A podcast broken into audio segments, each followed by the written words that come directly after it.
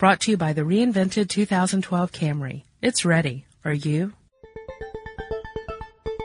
Get in touch with technology with Tech Stuff from HowStuffWorks.com.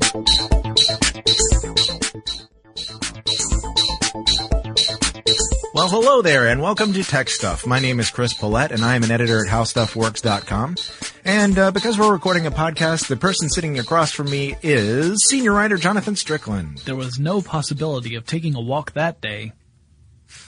That was a really short quote. Yes, I, I, you know, when you can always tell it's when I'm pressed for time. It's the short quotes. Well, originally, Chris and I, when we were talking about doing this series of podcasts, this being the third part on our series on GE, uh, we originally talked about doing two episodes. We yes, this do- is the third in our two-part series. Exactly. We're going to do parts one and parts two. But then as we looked at the history, and it is a long and, and storied history, that, uh, we knew that we really couldn't fit that into two episodes unless we went super long. And Mm-hmm. We try and reserve the super long episodes for things like the 400th episode or talking to Brian Brushwood. So we decided to. something that makes John Jonathan's uh, vein pop out on his forehead, Right, where right. he's screaming for half an hour. Yeah, anything that makes me rant. So we wanted to try and uh, and keep it a little more manageable. So this is part three, um, and we thought we would start with a monumental event in the history of the United States and really in the world in general. or actually not in the world in general. Yes, it was out of this world. 1969, the lunar landing. Yes. uh, which, for the purposes of this podcast, we are going to say actually happened on the moon. Yes. It was not a hoax. It was not done in some television studio. It really did happen, people. And uh, just just just go with this. It it did happen because if you say it didn't happen, there's a chance an astronaut is going to show up and deck you. You know, I'm I'm not arguing. I'm not arguing either. I But I mean, you're you know, you're I- looking at me when you say that. I completely uh, well, it's because you're across from me. oh, good point. So anyway, yes, the lunar landing in 1969. So you've probably seen the the iconic image of the footprint left behind by Neil Armstrong on the surface of the moon. yes. Well, the company that made the the the material that created that boot print, Silicone rubber, as it turns out. That was GE. GE created the silicone rubber that was used in Neil Armstrong's boots as well as the other astronauts. So that that boot print is courtesy of GE's technology. Yep. Oh, they also did a, a couple other things like uh, quality control systems, uh, launch vehicle test facilities, uh, ship to satellite communications for live color TV pictures of splashdown and recovery, systems engineering support, just little stuff. Sure, but I'm talking about the boot. Okay. Okay. All right, I'm talking about that footprint. So you're giving me the boot. I am That's what you're you the saying. boot. But no, that is that, it's really cool. They did play. That was one of the companies that played a large part in getting people to the moon. Uh, not the only one, obviously. There were many other companies that all contributed to that effort. But uh, GE did make a significant contribution to uh, the space race, and it was pretty awesome to see that come together. And uh, if you guys have never watched any video footage of the lunar landing, uh, I highly recommend you check it out. There's tons of it on the internet. Um, I like watching uh, the reactions of the news anchors when the lunar landing set down because you see these these these people who have developed very very stately professional personas on the air and you see them kind of you see that crack just a bit as the enormity of this event hits them in real time. It's phenomenal. That probably doesn't mean as much to you if you aren't familiar with their previous work, but for those who have seen footage of these newscasters, uh, reporting all sorts of events, including major tragedies, and see them kind of break down a little bit when they see people land on the moon, it kind of gives you an idea of how big a deal this was. It's easy for us to forget now because we're so far uh, removed from it. Mm-hmm. But it was enormous. And also, uh, I just, anything that, that shows that kind of level of awe uh, in, in, in human achievement to me is, is really inspiring. So, um, And those are Jonathan's feelings in a capsule. There you go. Uh, 1970, the GE sold one of its divisions. This is one of those few times where GE did divest itself of something. It sold a computer division to a company called Honeywell. We'll have to do an episode on Honeywell at some point too. So, 1970, they sell uh, this computer division to Honeywell, which is why GE is not really into the whole computer side of uh, of the industry. Um, and in 1971, they introduced something that uh, is very, again, really important to those of us in the South. Well, it's especially cool, Yes, it is especially cool. especially when you're on the go because it was the it's also handy. the first portable air conditioner Yes. called the Carry Cool. Yes. Uh, very cool. Yes, definitely. Anything where you can move an air conditioner from room to room is awesome. Um, yeah, very important for those of us who live in warm climates. And in uh, 2012, when we were recording this, we had an exceptionally mild winter. Yes. Uh, mild is probably even going, being generous. It was warm to the point where we were hitting 80 degree temperatures in February. Yes. Uh, which makes us worry about what the temperatures could be like in, say, May or June or, heaven help us, August. Yes. Um, uh, we we've talked about the many businesses with which GE was involved, and um, in 1971 also um, they uh, they worked with a French company actually to pull this off, but the uh, GE F101 engine um, became the world's most successful aircraft engine. Uh, just very very popular uh, machine, um, and uh, you know just another one of the uh, transportation. Uh, businesses that they were involved in. There will be actually some some new ones that we haven't talked about in previous pod. Well, something we touched on in previous podcasts, but not uh, the same way. Also, the uh, the uh, second of the uh, scientists at the GE laboratories, um, Doctor, how would you pronounce his name?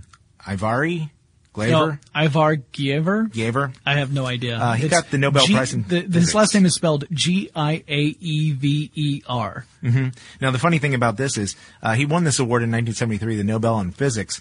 Uh, for something he did in 1960, he discovered superconductive tunneling, and we've talked about that in previous podcasts Yes. several times. So if you want to know what superconductive tunneling is, this is one of those weird quantum effects that that is perplexing and can also be very uh, irritating to computer engineers as Yes. they design chips. Superconductive tunneling is that that um, tendency for subatomic particles to pass through barriers as if the barrier is not there. Yes. Uh, and in general, this has to do with the probability of a particle being within a certain area. As the particle approaches a, a, a barrier, there is a probability that the particle will be on the other side of that barrier. And as long as there's a probability, that means that there is going to be, at least in some instances, a case where the subatomic particle will be on the other side of that barrier as if it passed through it. Now, there is no actual tunnel left behind. It's not like there's a hole made through the barrier. It's just that there's a point where the subatomic particle is on one side and then it's on the other. And that's crazy, but it's also quantum. uh, I should also point out that we were talking about 1973. Uh, back in 72, just really briefly, uh, uh, Fred J. Borch retired in 72. And Reginald H. Jones became chairman and CEO. Okay, so uh, Borch was the chairman and CEO. Yeah, he, he was president and CEO, and then in 67 he became the chairman and CEO, and then in 72 he retires and Reginald H. Jones becomes the chairman and CEO. Okay, just since you know, in in case you were just tuning in. Yes. Yes, yes, because that was in the last podcast. Yes. So picking For us, up, it was like ten minutes. ago. yeah. So for you guys, it was a week ago. We're sorry. Uh, so 78 is the next date I have. Do you have anything between 73 and 78? Ah, yes, I do. Oh, good. Um, now we uh, we've talked about um, in previous podcasts GE's interest in medical fields. Actually, from from a pretty early time in its corporate history, the company was involved with different medical technologies, um, electronic medical technologies, and um, we also talked about a superconductive magnet uh, that they created. Well, this is where um, we're starting to get into the uh, heavy duty high end, high tech scanners. Uh, 76 is when they created a computed tomography scanner, Ah, CT yes. scanner. Um, and this is a time when uh, GE's units have worked together. There's a group at the Research and Development uh, Center and, and also at the Medical Systems Division uh, can do cross section X-rays in five seconds. Um, greatly speeds up uh, medical diagnoses. So that is a, a pretty nifty technology. And also, um, Something else that was sort of curious back, dating back to our first podcast on GE, uh, 1976 was when the company chose to acknowledge its 100th anniversary, its centennial. And, um, In what year? 76. 76? I thought. Crazy. I'm sure it was. I, I had, uh, 78. Oh, okay, I'm sorry. Well, that that would yeah, I do too. Sorry, I had uh, looked down at the wrong thing, but that's um yeah, that is coming up because uh 76 1876 is when Thomas Edison uh, opened his laboratory. Um, but the Edison General Electric Company, uh, which is one of the two companies that that went in to create General Electric, was founded in 1890. Yeah, 1878 was when he founded the Edison Electric Light Company, which I guess is what GE uh, identifies as being the seed that it grew out of. Um, yeah, because Sorry about my date incorrection. Oh no no no! I, it, it just made me think that maybe because again we we look at different. Chris and I both do our research independently, so once in a while, especially for something as complex as a corporate history, you can come up with some conflicts in dates. Uh, but in this case, it is uh, uh, 1978 was when they were saying they were 100 years old, and apparently, I, would say it's the Electric Light Company that they're looking at not the electric company. Hey, you guys, uh, but the uh, electric light company. That that was the the basis for their 100 years. They counted from that point, even though the Edison uh, General Electric Company didn't start until 1890, and the General Electric Company itself didn't. That merger didn't happen until what was it, like 96, 1896, something like that. After that. Oh, it was even after that. Well, no, after after 1890. Yeah. So anyway, you've got this whole. Uh, it's 1892. Uh, you've got this whole uh, centennial problem here. When do you trace your history back? And We have the case, same thing with IBM. yeah, same thing with IBM, where they they have a date that is slightly different than the date when the, the company was actually incorporated. Right. But yeah, they celebrated their their uh, their centennial. Now this goes all the way back to the days at Menlo Park, New Jersey, which is now called Edison. New Jersey. Uh, it's where Thomas Alva Edison had his own research lab. And, uh, that year they also introduced a new kind of, a couple of new products, including a new type of technology about, uh, helping you wake up. Yes, the first programmable digital clock radio. That's very nice to It's a great way to celebrate 100 years. Yes. It's been blinking 12 since then. Yeah. No, yeah, uh, so that was one of the two products I had for that year. The other one being an over-the-range microwave oven. Oh, well, yeah, the Space Maker, but they also came out with the FP1 and FP2 food processors. Ah, yes. Uh, which are really handy if you need to chop up a whole bunch of veggies in a hurry. Very true. Yeah, uh, one of the things that uh, that we've talked about repeatedly on the other two podcasts is GE's diversity in its businesses. Now, of course, they're all um, revolving around things you can do with energy, um, and, uh, and and ways to add to them. Uh, so you know, you've got your big stuff. You got dynamos and and uh, nuclear power plants, things that generate electricity. You've got uh, uh, jet engines and other transportation stuff that uses energy to get you from place to place. And you've also got uh, small appliances and, and other appliances, larger appliances that people use in their home to take advantage of, of uh, energy. So they're the idea. Um, one of the things that GE identified early on was its desire to uh, come up with a whole range of stuff, haha, range, um, that uh, that people could use to make their lives better. And um, so uh, we are, are are not teasing them about the digital clock radio or food processors, but uh, you know, just it really does show the the breadth of stuff that they are doing. Yep. Um, also in uh, '78. They got eight, 865 patents awarded to them in the United States. They were the first organization to get 50,000 United States patents. Yeah, that number is going to go up. By the way, we'll have we'll have more on that number as we go on. Uh, it's pretty crazy when you look at the number of patents that were awarded to GE over its history. Yeah. The next year I have is 81. Do you have anything between 78 and 81?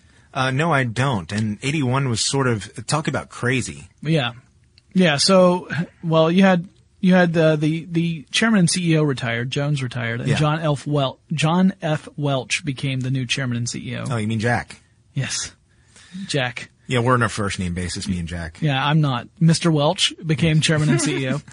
Uh, GE developed a method uh, to create fiber optic strands. They would actually create these uh, these ingots and would pull strands of, of material from them that would create fiber optic lines. This, this is what I think is crazy. Yeah. Three foot, the, the, uh, the quartz ingots we're talking about are three feet long. That's about a meter. Yeah. and they can be stretched into fiber optic strands 25 miles in length. Yeah. So it goes from, you know, I mean, a mile is what, 5,280 feet, Yeah, give or take nothing.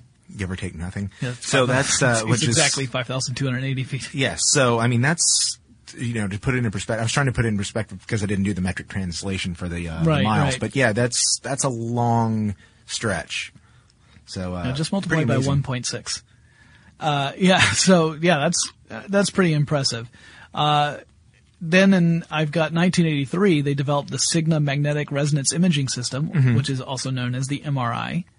Uh, which uh, X-rays are really good for looking at things like bones. Yes. They're looking good at looking at hard tissue, but not so good at looking at soft tissue. Yeah. You know, you, you, it doesn't show up very well on an X-ray. So, if you're looking for something that could be uh, a problem beyond just uh, uh, something that's affecting hard tissue, an X-ray is not your best choice. The MRI, which which is a technology that was born out of this uh, this work that General Electric had been doing with magnets for several decades, uh, allowed doctors to look at soft tissue in a way that they could not before without doing like exploratory surgery. Right. So this is a non-invasive way to get a look at what is uh, going on within a person's body, and uh, and you know the early MRIs were less sophisticated. It took a lot longer to take an, a full image. We've talked about MRIs in another episode of Tech Stuff. Yeah. But um, this was this was really a revolution in the medical imaging field. And uh, and uh, we we talked about in a previous episode how um, the two companies that went into creating GE that merged to to create GE were actually uh, dueling it out Yes. for a very large electrical project back before everybody had electric lights in their homes. Um, the uh, the Chicago World's Fair, the Columbian Exposition. Um, well, they were chosen in, in uh, 1986 to participate in another major electrical, public electrical project. They were lighting up a lady. Yes, yes. Um, and this would be Lady Liberty, uh, the Statue of Liberty, um, given to the United States by the French a long time ago. Well, they were they were redoing the uh, the Statue of Liberty. They were uh, trying to um, uh, clean it up, renovate it, and they redid the lighting from scratch. As a matter of fact, uh, um, a GE person named uh, Gilbert Reiling came up with a, a completely new metal halide lamp specifically for this project. And um, the GE Research Labs and, and Howard Brandston, or uh, yeah, came up with the uh, the lighting scheme for the statue and its torch. Mm-hmm. So um, they were instrumental in, in helping redo the, the lighting for the for the statue. Also, in 1986, 56 years after the United States government told GE that it had to get rid of RCA, GE took over RCA. Again, So they reacquired RCA, the, the Radio Corporation of America, uh, in 1986, and also, as part of that deal, acquired NBC. So GE once more has uh, has controlling interest in both RCA and NBC. Now, then GE turns around and sells that 50% interest in RCA to a partner company called Bertelsmann. And RCA then changes names. It becomes BMG Music. yes, Bertelsmann is a, uh German publisher. Yeah. And was, uh, again, partnered with General Electric. So, yes, now you've got BMG Music and NBC. NBC still falling under the, uh, the guidance of General Electric. Uh, also would eventually, um, become part of a, a partnership between General Electric and the company Comcast. Uh, this, by the way, forms the basis of many, many, many jokes found in the television series 30 Rock. Yes. So in 30 Rock, you have Baldwin's character, who is a, a Alec corporate, Baldwin. yeah, Alec Baldwin's character. It wasn't Stephen Baldwin. Uh, Alec Baldwin's character is a corporate executive with General Electric, Mm-hmm. um, and he is uh, put in charge of many things, including some of the programming at NBC, which involves the show that uh, that uh, um, Liz Lemon works on. So he he talks about how he helped introduce some very innovative products in GE's past, including some crazy microwaves and things of that nature, which again poke fun at GE's history with home electronics and appliances. Um, so if you always wondered where those jokes came from, well, it's because General Electric owns NBC. And then in more recent episodes, they've talked about uh, a cable company called Cabletown taking over more and more of the uh, responsibilities of producing the show, uh, and and uh, Jack Donaghy, the Baldwin character, has now become uh, executive with Cabletown. Uh, that's the whole reference to GE and Comcast Right. entering a partnership together and overseeing NBC. So just giving you that background so that you can understand why those jokes are funny. Okay then. Uh, and in 1989, they actually launched the Consumer News and Business Channel, or CNBC. See? NBC. It's a 24-hour news channel. It's sort of a competitor to CNN.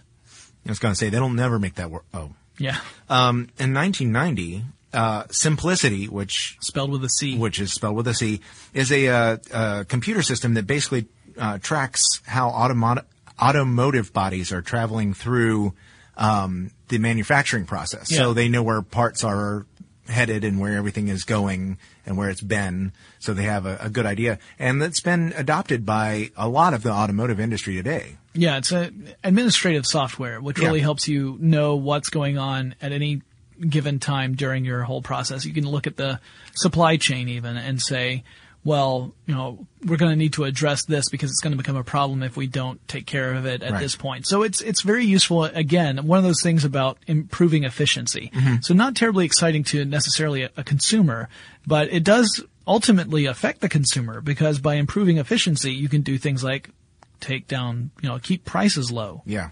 So it's it does end up affecting us in the long run. It's just when at first glance you're like, well, that's okay, but I don't see why it, it's important to me.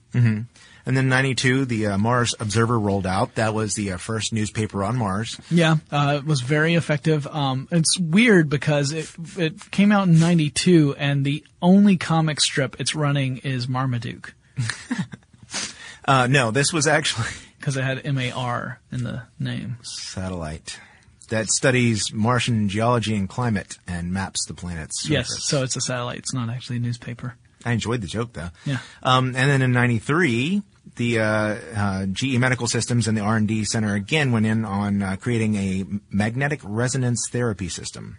Uh, also in 93, GE sold off the GE Aerospace division to Marietta Martin, which would later become Lockheed Martin. Yep. So uh, this is another one of those instances where GE did divest itself of part of its business.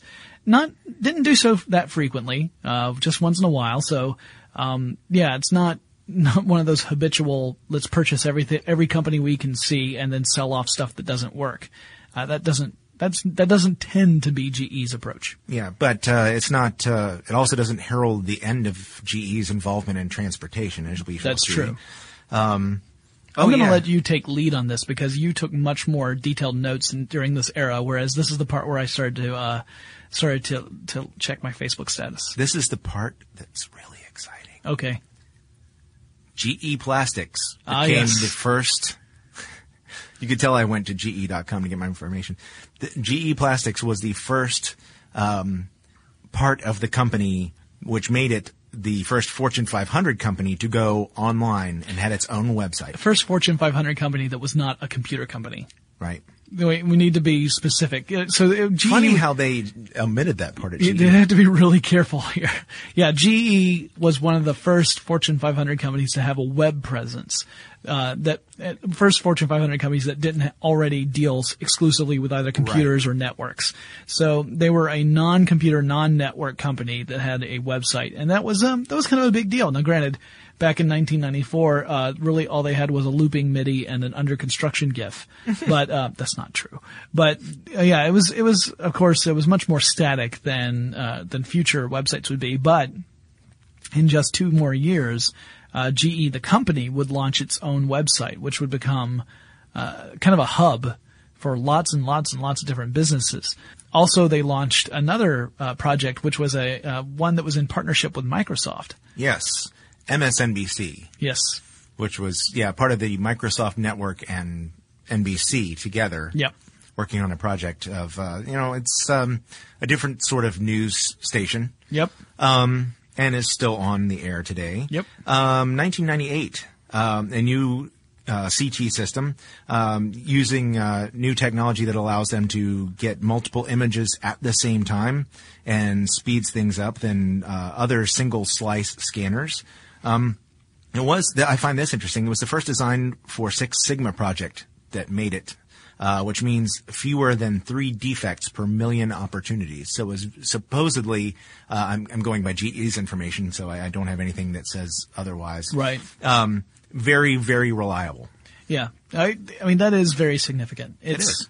It's, uh, you know, we kind of take it for granted that when stuff is put together that's done so flawlessly mm-hmm. but in real life that that just does not happen there are going to be flaws and sometimes companies catch them before mm-hmm. they go out to market sometimes consumers find out about them and then there's a recall or sometimes there's a patch of some sort if it's a software type thing um, we've seen that recently in 2012 with uh, apple apple had released uh, a new iPad in the spring of 2012, mm-hmm. and the Wi-Fi versions of the iPad where uh, some consumers were reporting problems with it, and so Apple has essentially had a capture and release program where you bring your iPad in that's having issues and they'll replace it for you. Yeah. And that that could be anything from a faulty chip to just a faulty process in the manufacturing line.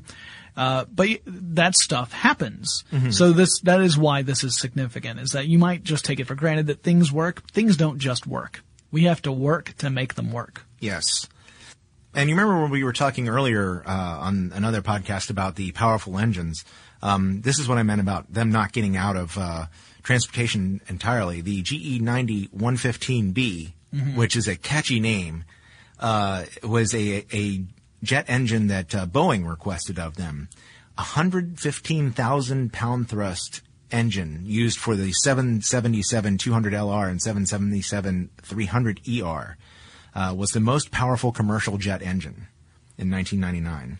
I have one fact in 1999 I want to share that I know is not part of the GE timeline that mm-hmm. I would like to mention. Okay. So in 99, uh, an interesting company became a subsidiary of GE Oh yeah, a, a, a, company that also has a very long history. Yeah, Montgomery Ward.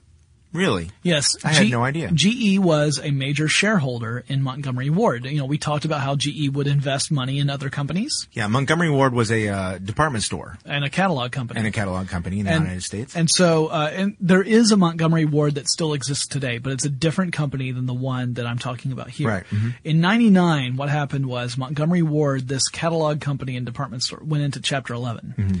Uh, GE then ended up taking over, and it became a subsidiary of GE. Now, it would it would later fold completely. The company would just fold uh, within a year or two. Yeah. So, uh, but I just thought that was interesting. It's one of those things where, you know, it's it again shows you that GE was diversifying by investing in lots of different businesses, not all of which were successful. Right. But uh, um, just one of those things that I thought was an interesting fact about GE, and I wanted to mention it before we uh, said goodbye to and partied like it was 1999.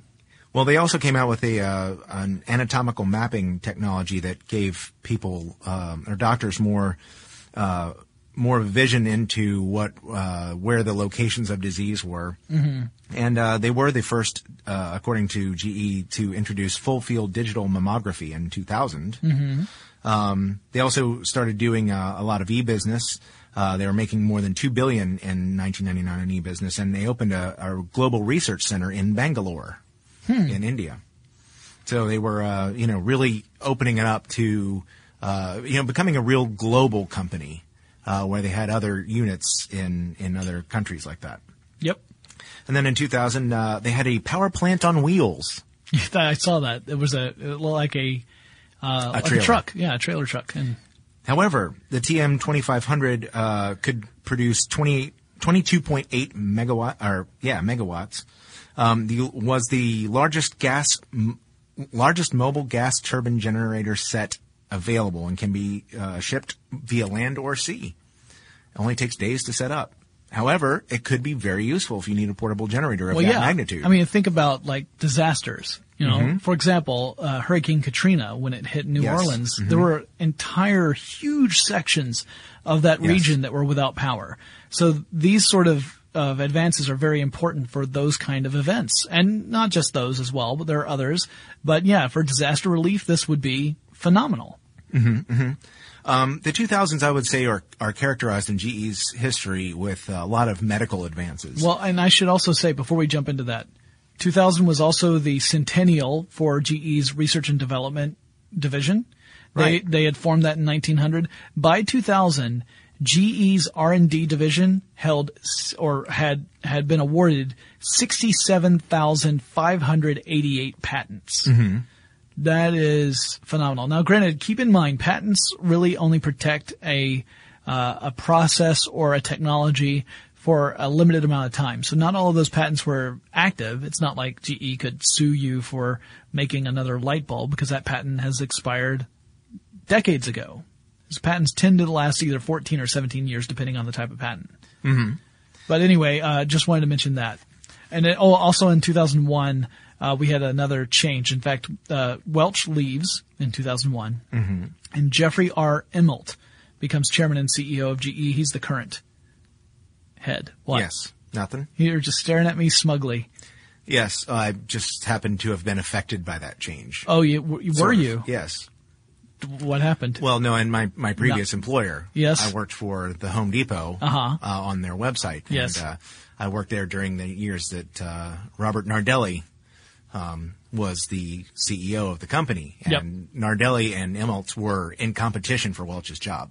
ah. So I, I just sort of smirked because I go, huh, and see, this stuff touched me and I, you know, yeah, you t- wouldn't have thought it would. 2001 also marked a, an effort with GE trying to merge with another company, a company they had a, a history with. It's a little company called Honeywell. Ah, yes. So Honeywell, you know, that was the company they sold their computer division to back in 1971, I think. Uh, so they tried to merge with Honeywell, and they were even approved by the United States Department of Justice and 11 other entities.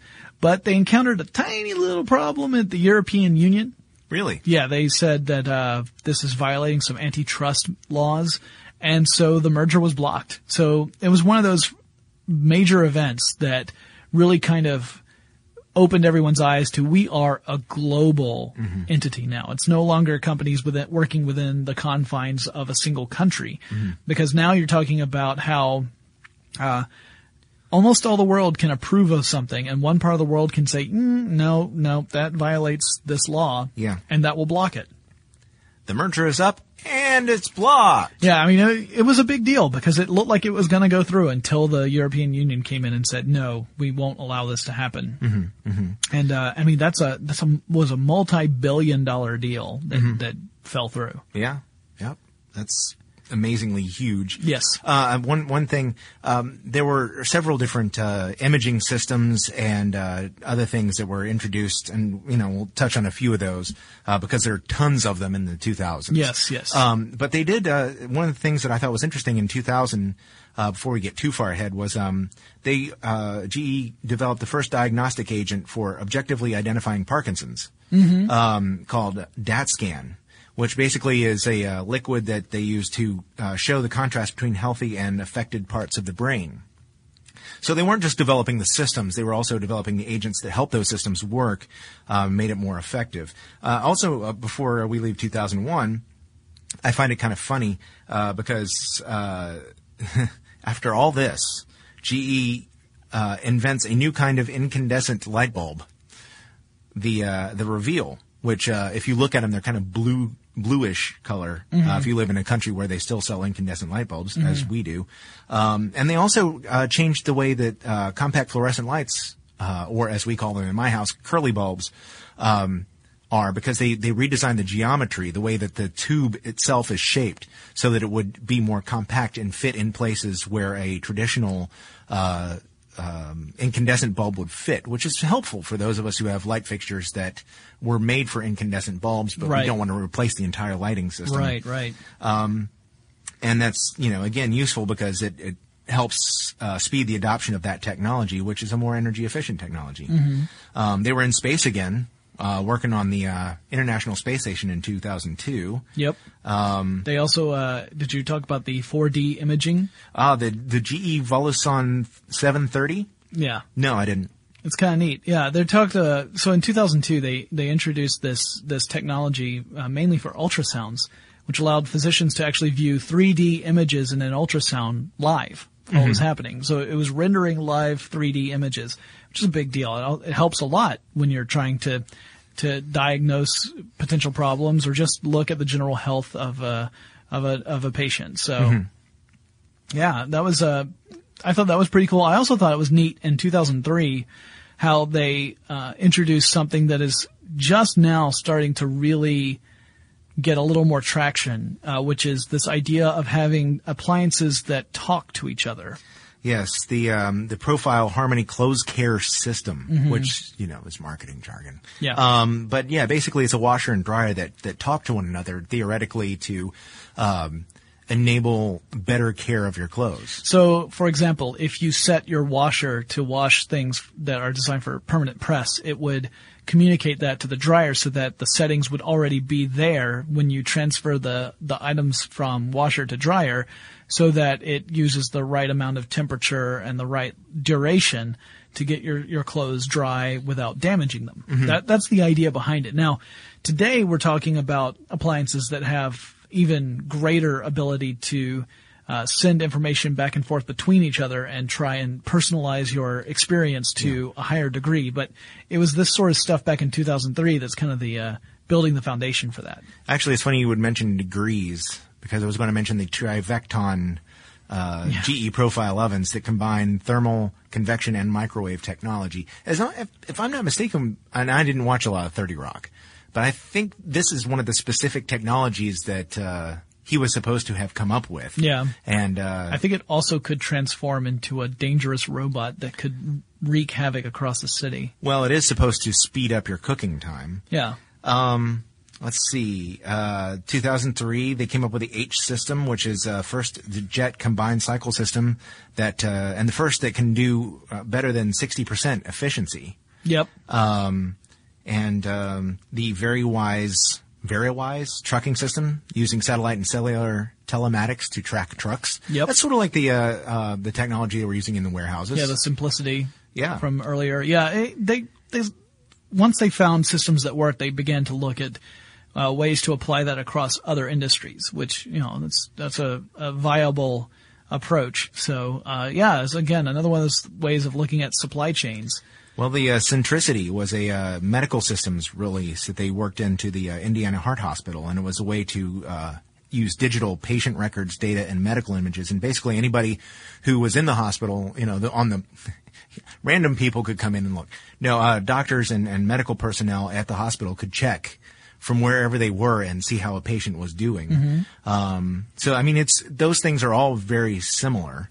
Yep. Uh, skipping ahead a little bit to 2004, uh, they developed a couple of interesting technologies. There was one called Street Lab, which was you know a, Oh, yeah. a- a sort of a portable a portable lab that could uh, uh, analyze and identify materials like powders, pills, liquids. So this is sort of the stuff that law enforcement or military officials would need in order to to identify potentially hazardous or illegal materials. Yes. Uh, they also demonstrated that uh, OLED technology could be used in lighting applications, Uh, which you know that's again you know we're talked about a few times about how they have um, how the company has uh, has pushed lighting technology. Uh, going beyond just the incandescent bulb, which formed the very foundation of GE's business way back in the day, Yep. uh, they've looked at fluorescence and LED and OLED technology as uh, as ways to light areas in your home. Yeah, in 2004, um, they found a new uh, application for that plastic that the company invented on accident. Yeah. Lexan. Yep. Um, the Illuminex films, basically uh, something that would interest tech stuff fans. Um, they use them, uh, films like this in uh, L- LCD screens um, to give them a more evenly lit surface. So um, you know they they they use the the hard plastic as a very thin film. Uh, basically in the guts of the screen to do that. And they, I, I didn't mention that uh, in 2000, again, Lexan shows up. SLX, they use a, a color infused uh, plastic that they were using on cars. So they're they're finding new ways to use this plastic in very thin sheets uh, that can be used for these different different applications. Um, let's see. Um, I've got. Meg- go ahead. I was going to say uh, GE Healthcare again with the high def magnetic resonance systems. yes, this is 2005. Yep. Yeah, Yep. this is where they were able to increase the resolution on those MRI scans so that uh, doctors could get an even better look at what's going on in that soft tissue. Yep, and in, and apparently, according to GE, this is very useful for kids and people with Parkinson's disease because um, this particular type of machine, this high definition machine, is better at capturing people who can't hold still. If you've never had an MRI done, um, you're supposed to be perfectly still. You're For supposed quite to, a while. For quite a while. Well, it depends on what they're doing, but it generally it could be anywhere from a few minutes to a few hours, And you hear this loud knocking noise. or a buzzing, as I did. Yeah, they do give you. used uh, a warning, people. they gave you headphones, right? They gave me headphones, but I could hear through them. Yeah. So, uh, yeah, so this is this is a benefit uh, for for doctors because they uh, they don't need you to be quite so still. Um, they were uh, in lighting again. Uh, 2007, they came out with a, a VIO or VIO, VIO, a high power white LED. Yep. And this is um, this is moving toward using these for uh, lighting in buildings. Um, they used a proprietary technology to do uh, uh, to do a hundred Kelvin color shift, less than hundred kelvins, over fifty thousand hours. Yeah. So that's a big step up from uh, Edison's bamboo filament light bulb. Yep, yep. Of you know a few hundred hours. That same year, they created a 24 cylinder gas engine.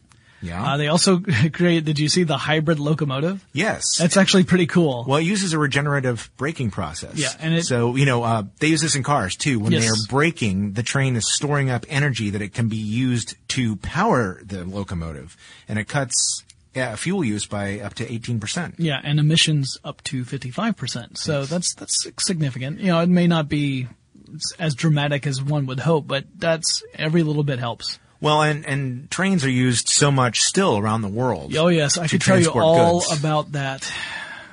My house is right across from Yeah. some train tracks, so I get to hear it every day. Uh, I can't tell what animal made these. Oh, those are train tracks. Yes. Let's see. Oh, yeah, they were. Um, well, I was going to say in uh, uh, not to jump too far ahead. 2008, Virgin Yes. Atlantic with Richard Branson. Uh, one of their jet engines used biofuel from a, uh, a jaunt over in uh, in Europe, from Heathrow in, in London to Amsterdam. They used coconut and babassu oil. Uh, and uh, that same, Just one of those engines. They they wanted to try it out. Yeah. So uh, and it worked. and that same year, they uh, the labs at GE created a super hydrophobic nano coating. So hydrophobic means that it repels water. It, it does not. It does not like hydrophilic would mean it clings to water. Hydrophobic means it repels. So uh, why would you want a hydrophobic coating? Well, it could be really useful for a coating on things like jet engines when you're traveling in at altitudes where normally ice could form on different components. If you have a hydrophobic coating on top of your equipment, then it helps prevent that ice formation. And also Very uh, important. Yes, yes, especially for things like jet engines. It also uh, keeps uh, dirt buildup to a minimum as Yes. well. Um, because if it has less moisture, then that uh, you know the moisture would cause the dirt to clump. What's irritating is when you try and wash the uh, the the vehicle, the sponge soaked with water will just jump literally out of your hand and fly 15 feet across uh, the tarmac. So in 2008, That's he said, true. moving on, uh, printed. uh, They they managed to uh, come up with a way to print OLEDs. Yeah, this is uh, OLED sheets mainly for lighting. Uh, they're not printing a display in the sense of like, you know, oh, I need a 17 inch display, let me print one up. It's more like printing up these OLEDs that are meant to just be uh, lights. Uh, but yeah, they were using technology that was essentially based on newspaper printing tech. Yeah. which is kind of cool. They just, you know, took this, this old technology for printing newspapers and found a way to retool it so that they could print sheets of OLEDs. Yes, which is nice considering the state of the printing industry. Hopefully, some of those Can people be can re, can be repurposed. Yeah, Yeah, yeah. Well, well, speaking as a former newspaper reporter, um, they uh, in 2009 found Was a- that for the Mars Observer? Yes, it was. Explains a lot. Um, 2009, they found a way to save 500 gigabytes on a single DVD-sized disc. Yeah, if you want to know how significant that is, if you were to have a dual-sided DVD with Yes. four layers of storage, you could hold maybe around 17 gigs of info. So using a same sized uh, uh, medium. Now keep in mind this is a DVD sized disc. It's not a DVD itself. But but using this holographic storage, you could store 500 gigs of data. Now you know, and that is that is a huge improvement. Of course, we are moving toward a solid state kind of approach where optical media are less important for most of us. Uh, so in a way, you know, holographic storage may not become a big deal, but still pretty impressive. Yeah, yeah. Um, they also came up with smaller ultrasound devices. Yes. Uh, there's one that's a, a the um, Venue 40, which is a sort of a tablet size, and there's another called V-Scan, which is pocket size. And this is this is good for for two reasons. I mean, you would imagine that you it would be nice to be able to carry this around without having to wheel around a cart, uh, as as I've seen in some places. I imagine it would also be uh, very useful in places where medical equipment is more dear, uh, places where uh, it might be hard to get medical equipment of that nature in or out. Yes. So having these portable devices um, would be easier for doctors to come in to an isolated area and uh, help diagnose and treat patients. Yeah, they are. They were also. Uh, they started to to work on, or continued actually to work on, creating ways to sequence DNA faster. Yep. Um, to make that, you know, the whole DNA sequencing. You know, of course, we've we've figured out how to do it. It's just a question of creating the, uh, getting it more efficient and more, uh, so that we can do it uh, more quickly. But also, they uh, developed some interesting wearable sensors Yeah. I like that. um, designed to to test the air for toxins. Yes. So this would be something that you could put on a uniform or uh, other piece of clothing to help indicate when things are um, going bad. You need to get the heck out of that area. Yeah, it would it'd be It's a like little a more badge. sensitive than a ca- canary. Yes, you could wear it on a badge on your your uniform or, or your coveralls or whatever Yeah. it is. And if you were in an environment where um, Toxins are present. there were toxins present, it would change color or or give you some other sort of notice to let you know that it's time to go. Yep. um, Energy smart LED bulbs. Yeah, Again, 2010. yep. So this is this is really impressive. These smart LED bulbs that GE has created uh, are 77% more efficient than incandescent bulbs. They use, in other words, they use 77% less energy, uh, and they can last up to 22 years under normal use conditions. Yeah. So think about that. You buy these light bulbs for your house, and you don't have to replace them uh, for 22 years. I want me some of these. Yeah, they're uh, kind of expensive at this time. However, uh, I imagine that you if you amortize that cost over 22 years, it probably evens out somewhat. And you also have to think, if these are LED bulbs, they have distinct advantages over fluorescent bulbs. oh yes. Fluorescent bulbs, one of the big disadvantages is that there are some very, there's some very toxic materials inside fluorescent bulbs. Yes. And, Mercury. yeah, if you, Quicksilver. if you, if you were to break one, uh, then you could potentially expose yourself to very dangerous toxic materials. So LED bulbs, they don't have that same problem. Yeah. Uh, so there's that advantage as well. So you're like, well, it's more efficient. I don't have to buy them as frequently, and it's not going to kill me if I break one. Yeah. Uh, it might kill my wallet, where I think, oh, I spent so much money on that bulb and I just broke it. But uh, it's not gonna it's not gonna poison you. I'm, I'm feeling like I have to make this joke. So, uh, thank you, GE, for saving us from by inventing this uh, this product that say, uh, so much better than the old product invented by GE. Yeah, Um, anyway, you brought a good thing to life. Um, yeah, they also are working on uh, other ways to save energy, such as uh, uh, the Watt Station, Yep. um, which is What? a device for charging electric vehicles on home or at the uh, uh, or on the road. Yes. not on the road, but yeah, I mean they could be uh, Stationed elsewhere. stationed elsewhere than your house. Yeah. Um, and uh, they've been working on ways to network um, smart meters and give you an idea of how much energy you're using. Yeah, they have a nucleus energy manager, which has these uh, these little. They look like adapters almost for a plug, and Yeah. then you plug your appliance into that, and you plug that into the wall, and it helps communicate with the smart meter how much energy each appliance is drawing, when it's drawing it. It's really an idea uh, that lets you ultimately micromanage what your appliances are doing when Yeah. and, and trying to make it as efficient and cost effective a system as possible. So that Yeah. way you're not just uh, spending money keeping something active when it doesn't need to be. And um, that gets us within the last couple of years. Um, I, but it, it really shows how ama- what an amazing, amazing hundred slightly more years it's been for this company. I mean, they really came around at the time when uh, electricity was becoming a household uh, necessity. I mean, they, they they kind of made it a necessity because all of a sudden we've gone from uh, hey, wouldn't it be cool if we had electric lighting in our house? To, you know, they've they've made all these products that make our lives uh, so much easier, and we've grown accustomed to, and uh, in some cases need, especially with the medical, talking about medical equipment, where Yeah. it, it's made such a difference in our lives.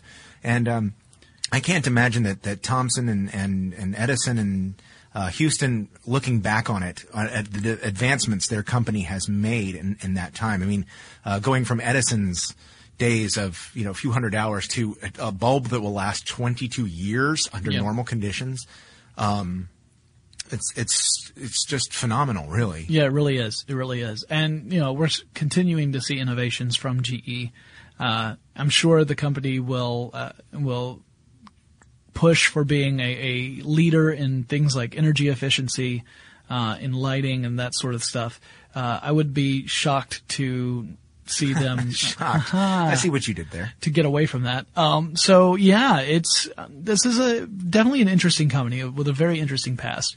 Uh, and you know, it's it'll be. I- I'm excited to see what happens in the future with it, especially uh, uh, knowing how they do spend so much money and time in in research, pure research. Yeah. That uh, it's always a benefit. I mean, I, of course, I, I love to learn and I love finding out new things. So it's always cool when I see a company that's dedicated to that sort of stuff. Again, even if it's not truly altruistic, uh, it ends up benefiting us in ways that no one could have anticipated. So uh, I'm all for it. Yeah, and it's it's always fun for us to dig into these companies and their pasts too. I think because uh, we find out things about the company that we didn't know before. Uh, com- and products and, and services they are involved in or were involved in.